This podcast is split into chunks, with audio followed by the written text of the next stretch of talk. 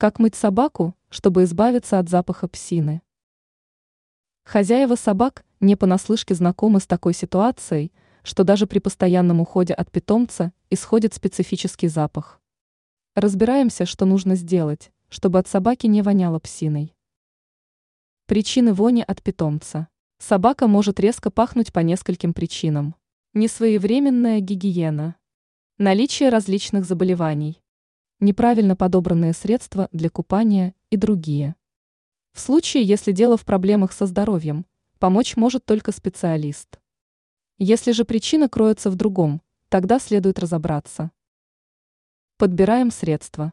Собаку ни в коем случае нельзя мыть шампунями, предназначенными для людей.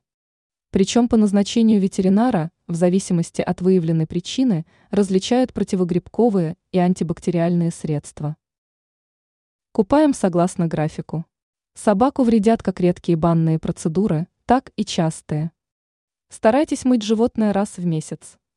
Если это делать чаще, есть риск, что неприятный запах только усилится, поскольку сальные железы начнут работать в усиленном режиме. Не брезгуем высушиванием.